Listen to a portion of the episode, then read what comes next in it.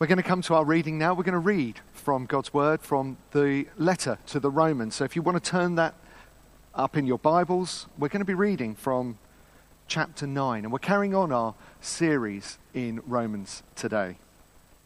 So we're going to be reading chapter 9, verse 30 to chapter 10, verse 4.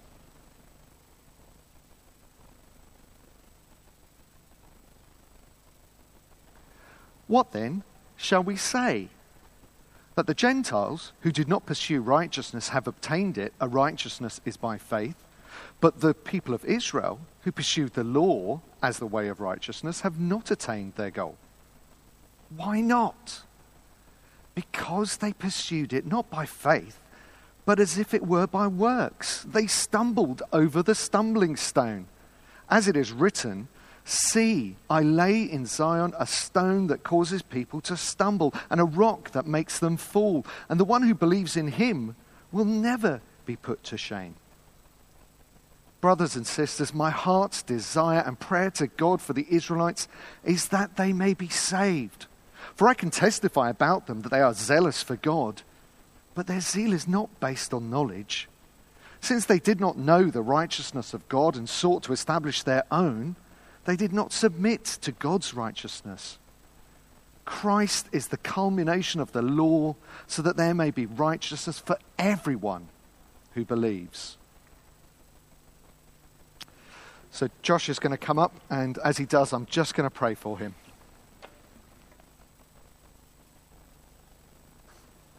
Heavenly Father, we want to thank you that we can listen to your word still this morning. We want to thank you that we can uh, sit under it and see what it means for us in our lives. And Father, I just pray that with all the things that are pressing in on our minds, all the things that we can see around us in, the, in our rooms at home, all the things that could distract us, that we will be focused on hearing you and your words, Lord.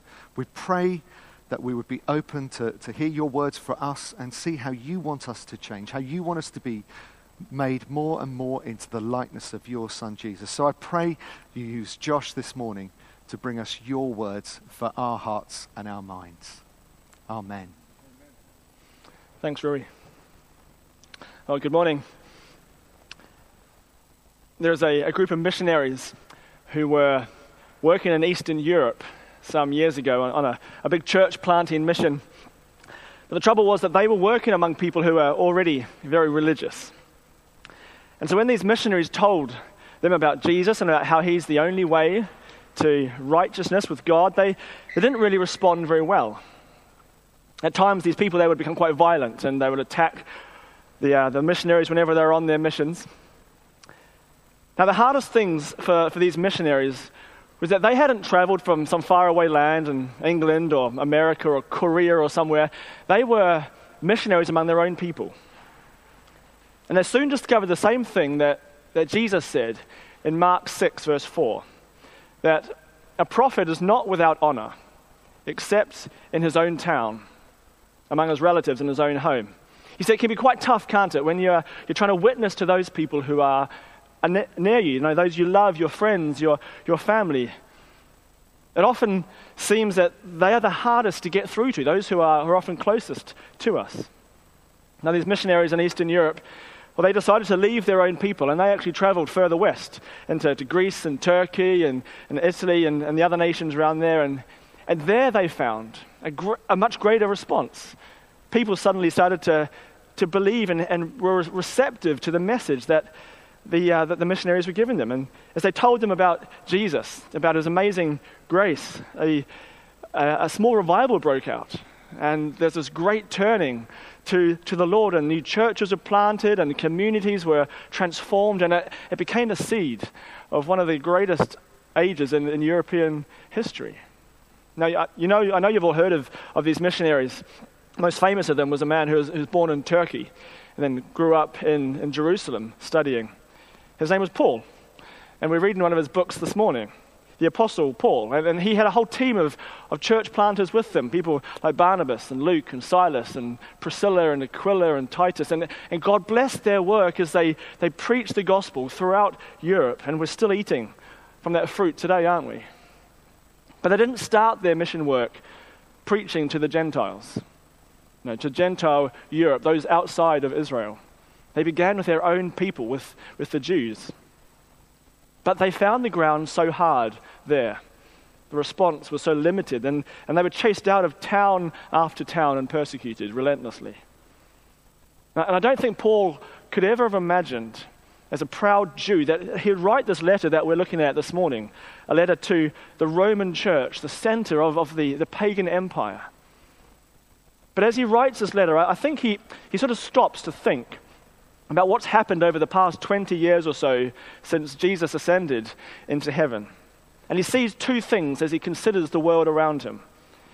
He sees his, his, his fellow countrymen, the Jews, who have been spiritually privileged and, and blessed for, well, more than any other people on earth. And they, they've by and large rejected their Messiah. But the Gentiles, those who have never really sought after God, they have found him, and they've found what Paul calls a righteousness. It's a key word that comes up again and again in our passage.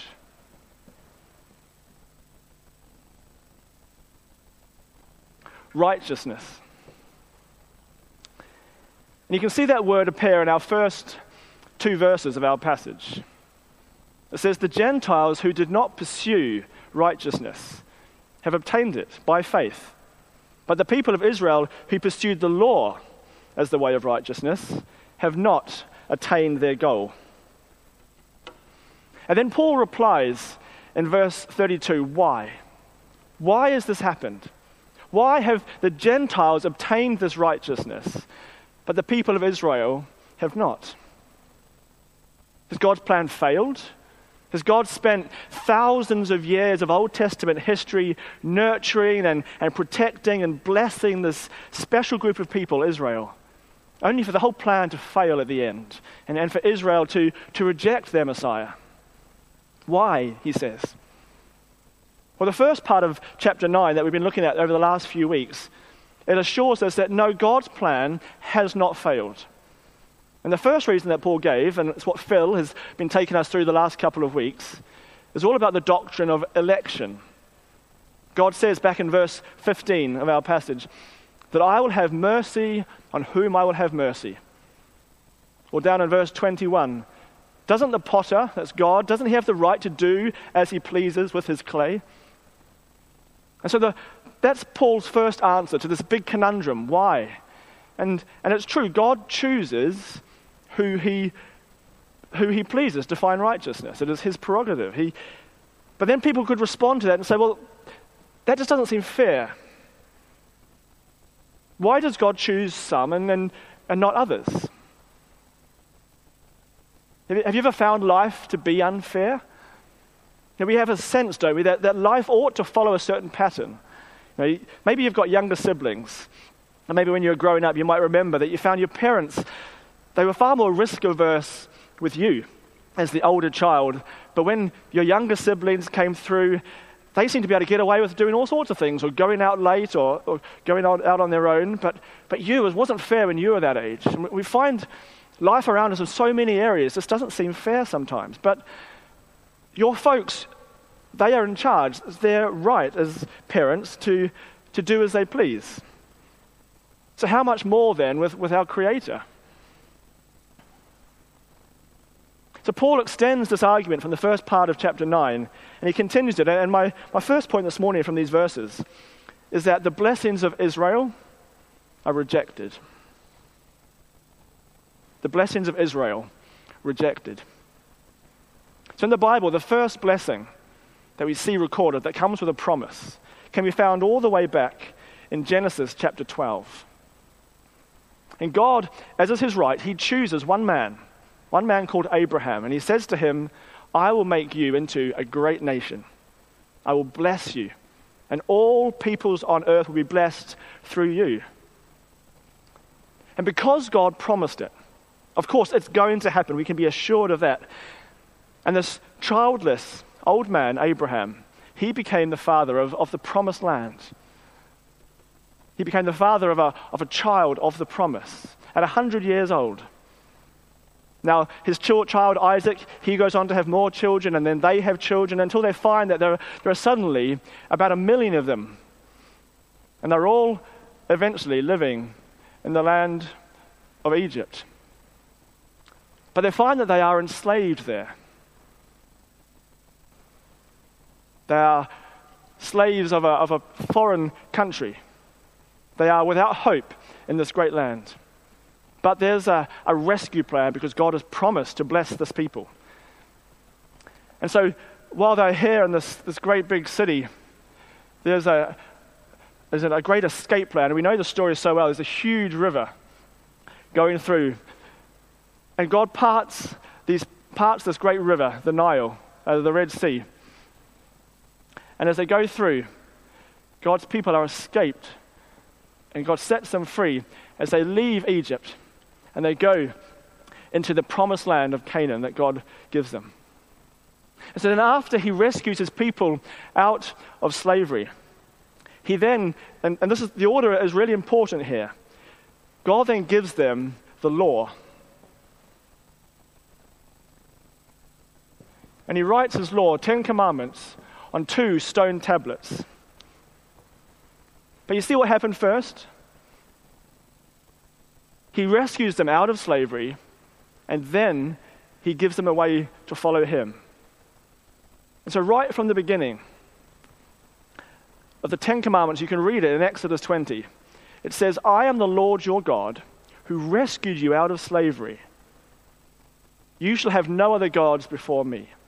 You shall not make for yourself an idol. And he goes through all the Ten Commandments. But the very first words are, I am the Lord your God who brought you out of Egypt, out of slavery. And so, from the beginning, did you hear that first part? There are clues in this great story of the Bible about how we can find this righteousness. See, this is the thing that all people are looking for this great thing called righteousness. Being right with God.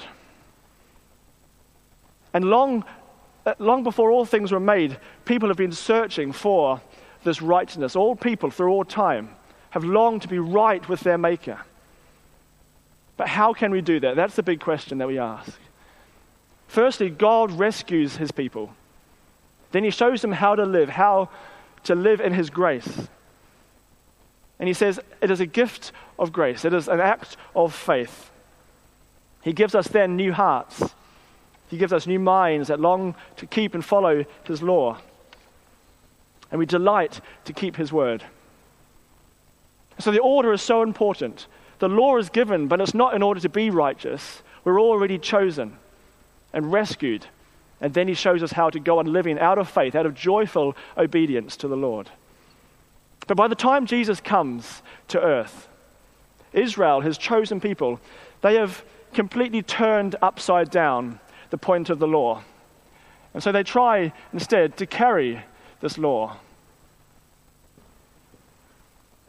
And they're trying to do it on their, on, the, on their own, by themselves, and to, to make their own righteousness. And they find that it's hard. They cannot keep this law, they cannot keep it completely. And so in our passage, chapter 10, verse 3, it says that they did not know the righteousness of God, and they sought to establish their own righteousness. And that is what they were all doing by trying to carry the law themselves.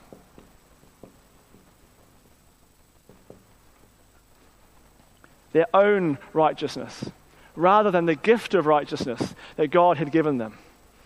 You couldn't get further away from God's gift of righteousness than by trying to do it yourself, by carrying the law for yourself.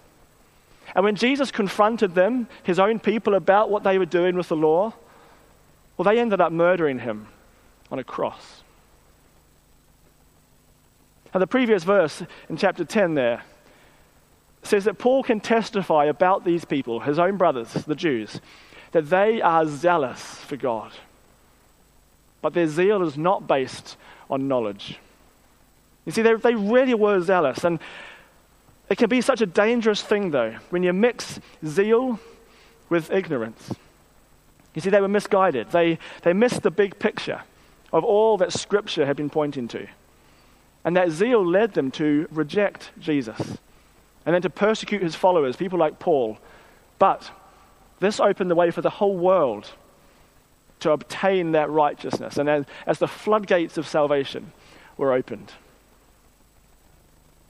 I remember some time ago when I was studying, there's a story that one of our lecturers told us when I was at Cornhill about his experience of, of preaching the gospel at Speaker's Corner in Hyde Park. I think his name was Vijay. He's a little man from, from India. And he was so passionate about the gospel, about Jesus. Zealous he was, in a good way, for the gospel. And he told once about how he was standing on a little box. You can imagine him standing on one of those steps in Hyde Park. And he's standing on top there, speaking out to this big crowd around him, telling them about the only way to find righteousness is through Jesus. And a little crowd began to follow around him and, and gather. And there was a, a Muslim man in the crowd who was listening to him. And he got really agitated with what Vijay was saying, and he came right up close to him, got right up in his face. Very crowded place down there at Speaker's Corner. And then, whenever Vijay said something that he didn't like, he would get right up close and he actually hit Vijay around the face, trying to stop him from speaking any further. But it didn't put Vijay off. He carried on talking and telling the good news about Jesus being the only way to, to, to, God. And this man would, would come up and he would hit Vijay again and again whenever he said something he didn't like. And he, he shouted back at him to be quiet, to go home, stop preaching.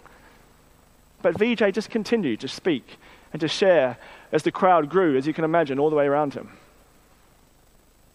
And when the, the talk eventually finished, he stepped down from his box and he, he began to move on. When someone in the crowd, another person, came up to him and he was incredulous.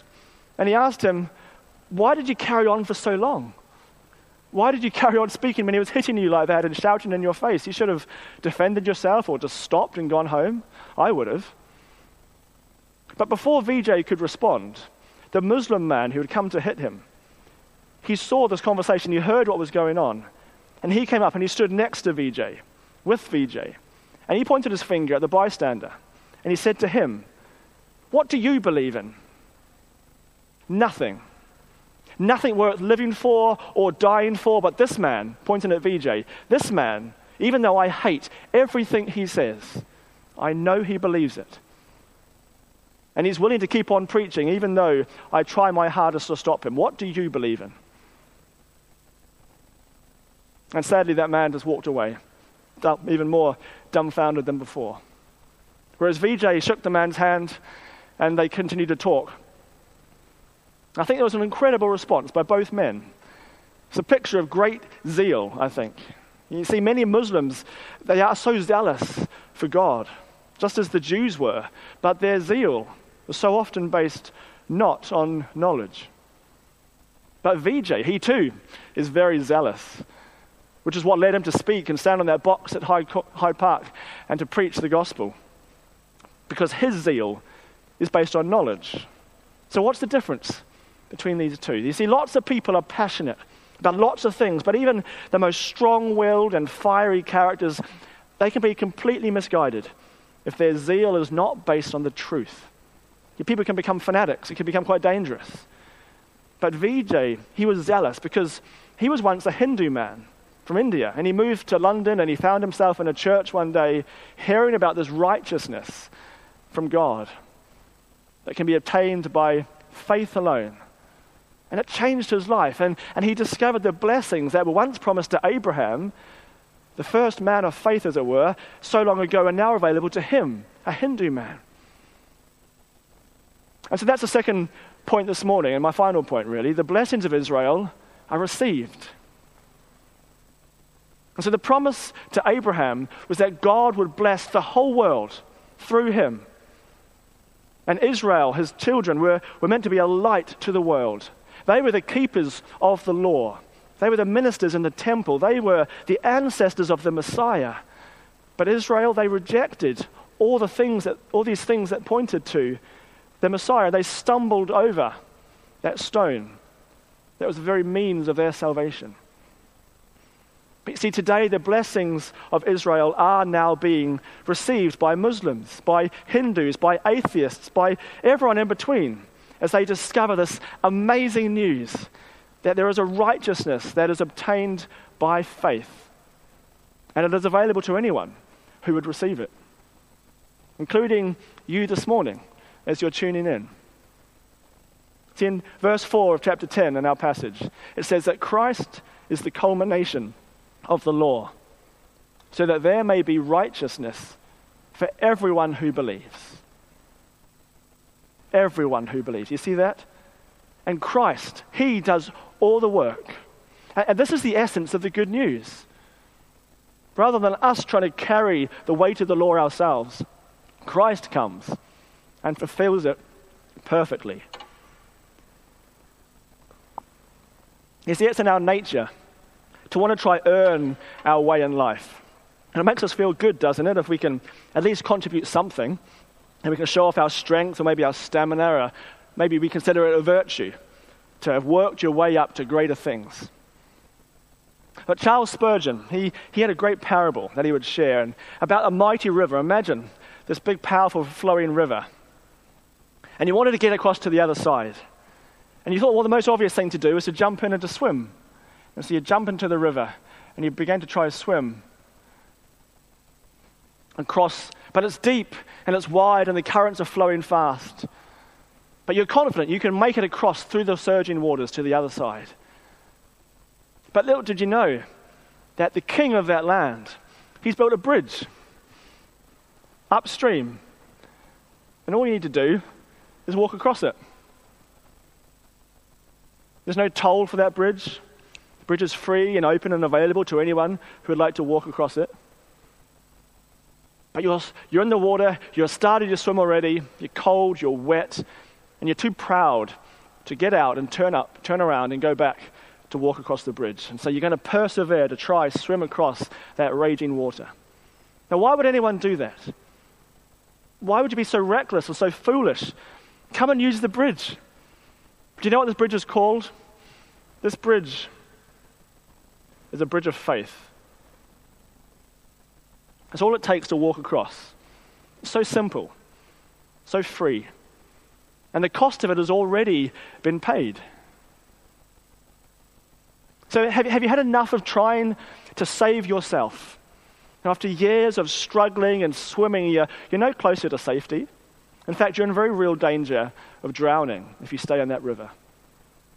So, stop struggling and come to the Lord Jesus and rest in Him. Give up your self deluded foolishness and submit to God's righteousness that He gives freely to all those who trust in Him. It's a simple little picture.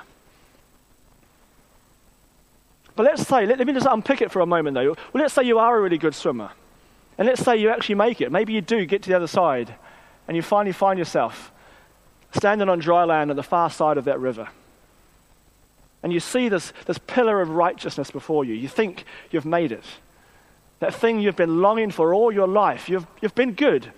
You're a pretty nice person. You've made it across. You think you're doing all right. And you've longed for peace with God all your life and you run to it. You come in and you embrace the corner of this great pillar. You've used all your effort to get there, all your self determination and strong will. But even if you could make it across that river, and you could make it to the corner of that archway, there would still be no way in through that archway for you. Because you still come across that river with all your sin. All your best efforts, the Bible says, are like filthy rags to the Lord. You will not be welcomed in through that arch. You see, there is only one gate to that bridge, and it's through the Lord Jesus. There's only one way to get across that bridge, and it must go through Him. In John chapter 10, verse 9, it says, I am the gate. This is Jesus speaking. I am the gate. Whoever enters through me will be saved. And it's because, as our passage says in chapter 10, verse 4 of Romans, that Christ is the culmination of the law. He kept it perfectly. He stood on it and obeyed every part of that command perfectly. He is the righteousness of God. And it is by faith in Him and simple trust in Him as our Lord and Savior that we clothe ourselves in His righteousness. And by doing that, we are freely able to walk across that bridge of faith. And we will not stumble over our own efforts. And so, as I wrap up, I'm aware that people may have really struggled these last few weeks with the ideas in, in Romans chapter 9, particularly this big idea of election. You see, if God has mercy on whom he will have mercy, doesn't the whole illustration just fall apart? And if God chooses those who are his, well, then it's, it's not open to anyone. Only the elect may cross that bridge then. Isn't that what it says? But the Bible never says that. In fact, in our passage, in verse 33, it says that the one who believes in him, that is, in the rock of Christ, they will never be put to shame. See, there's no qualification there. If you believe, you will never be put to shame. You'll never be rejected. You'll never be turned away.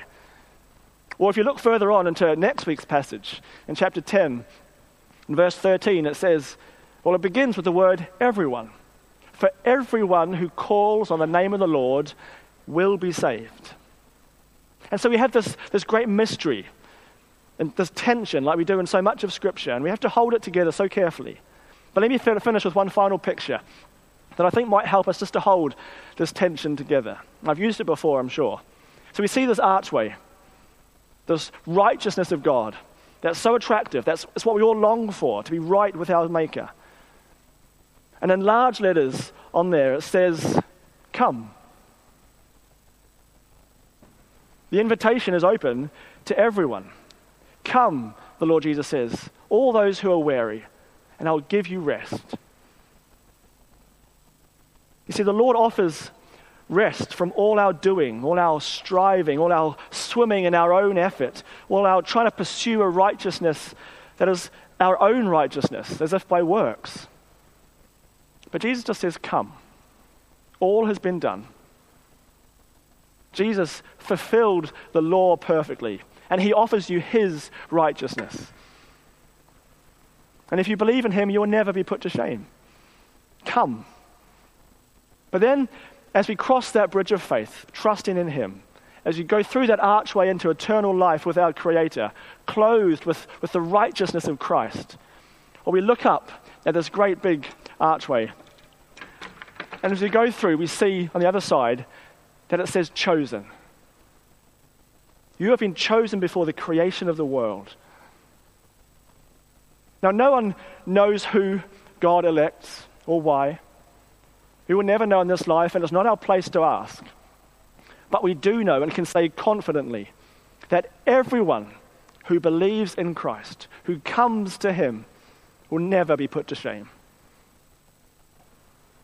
You see, the desire of Paul's heart, his prayer to God, that says in verse 1, is that the Israelites may be saved. Now, he longs that they would receive the blessings that they've rejected for so long. And my desire this morning, my prayer, is that you too would be saved. That you would obtain this righteousness that is by faith alone. It is freely given.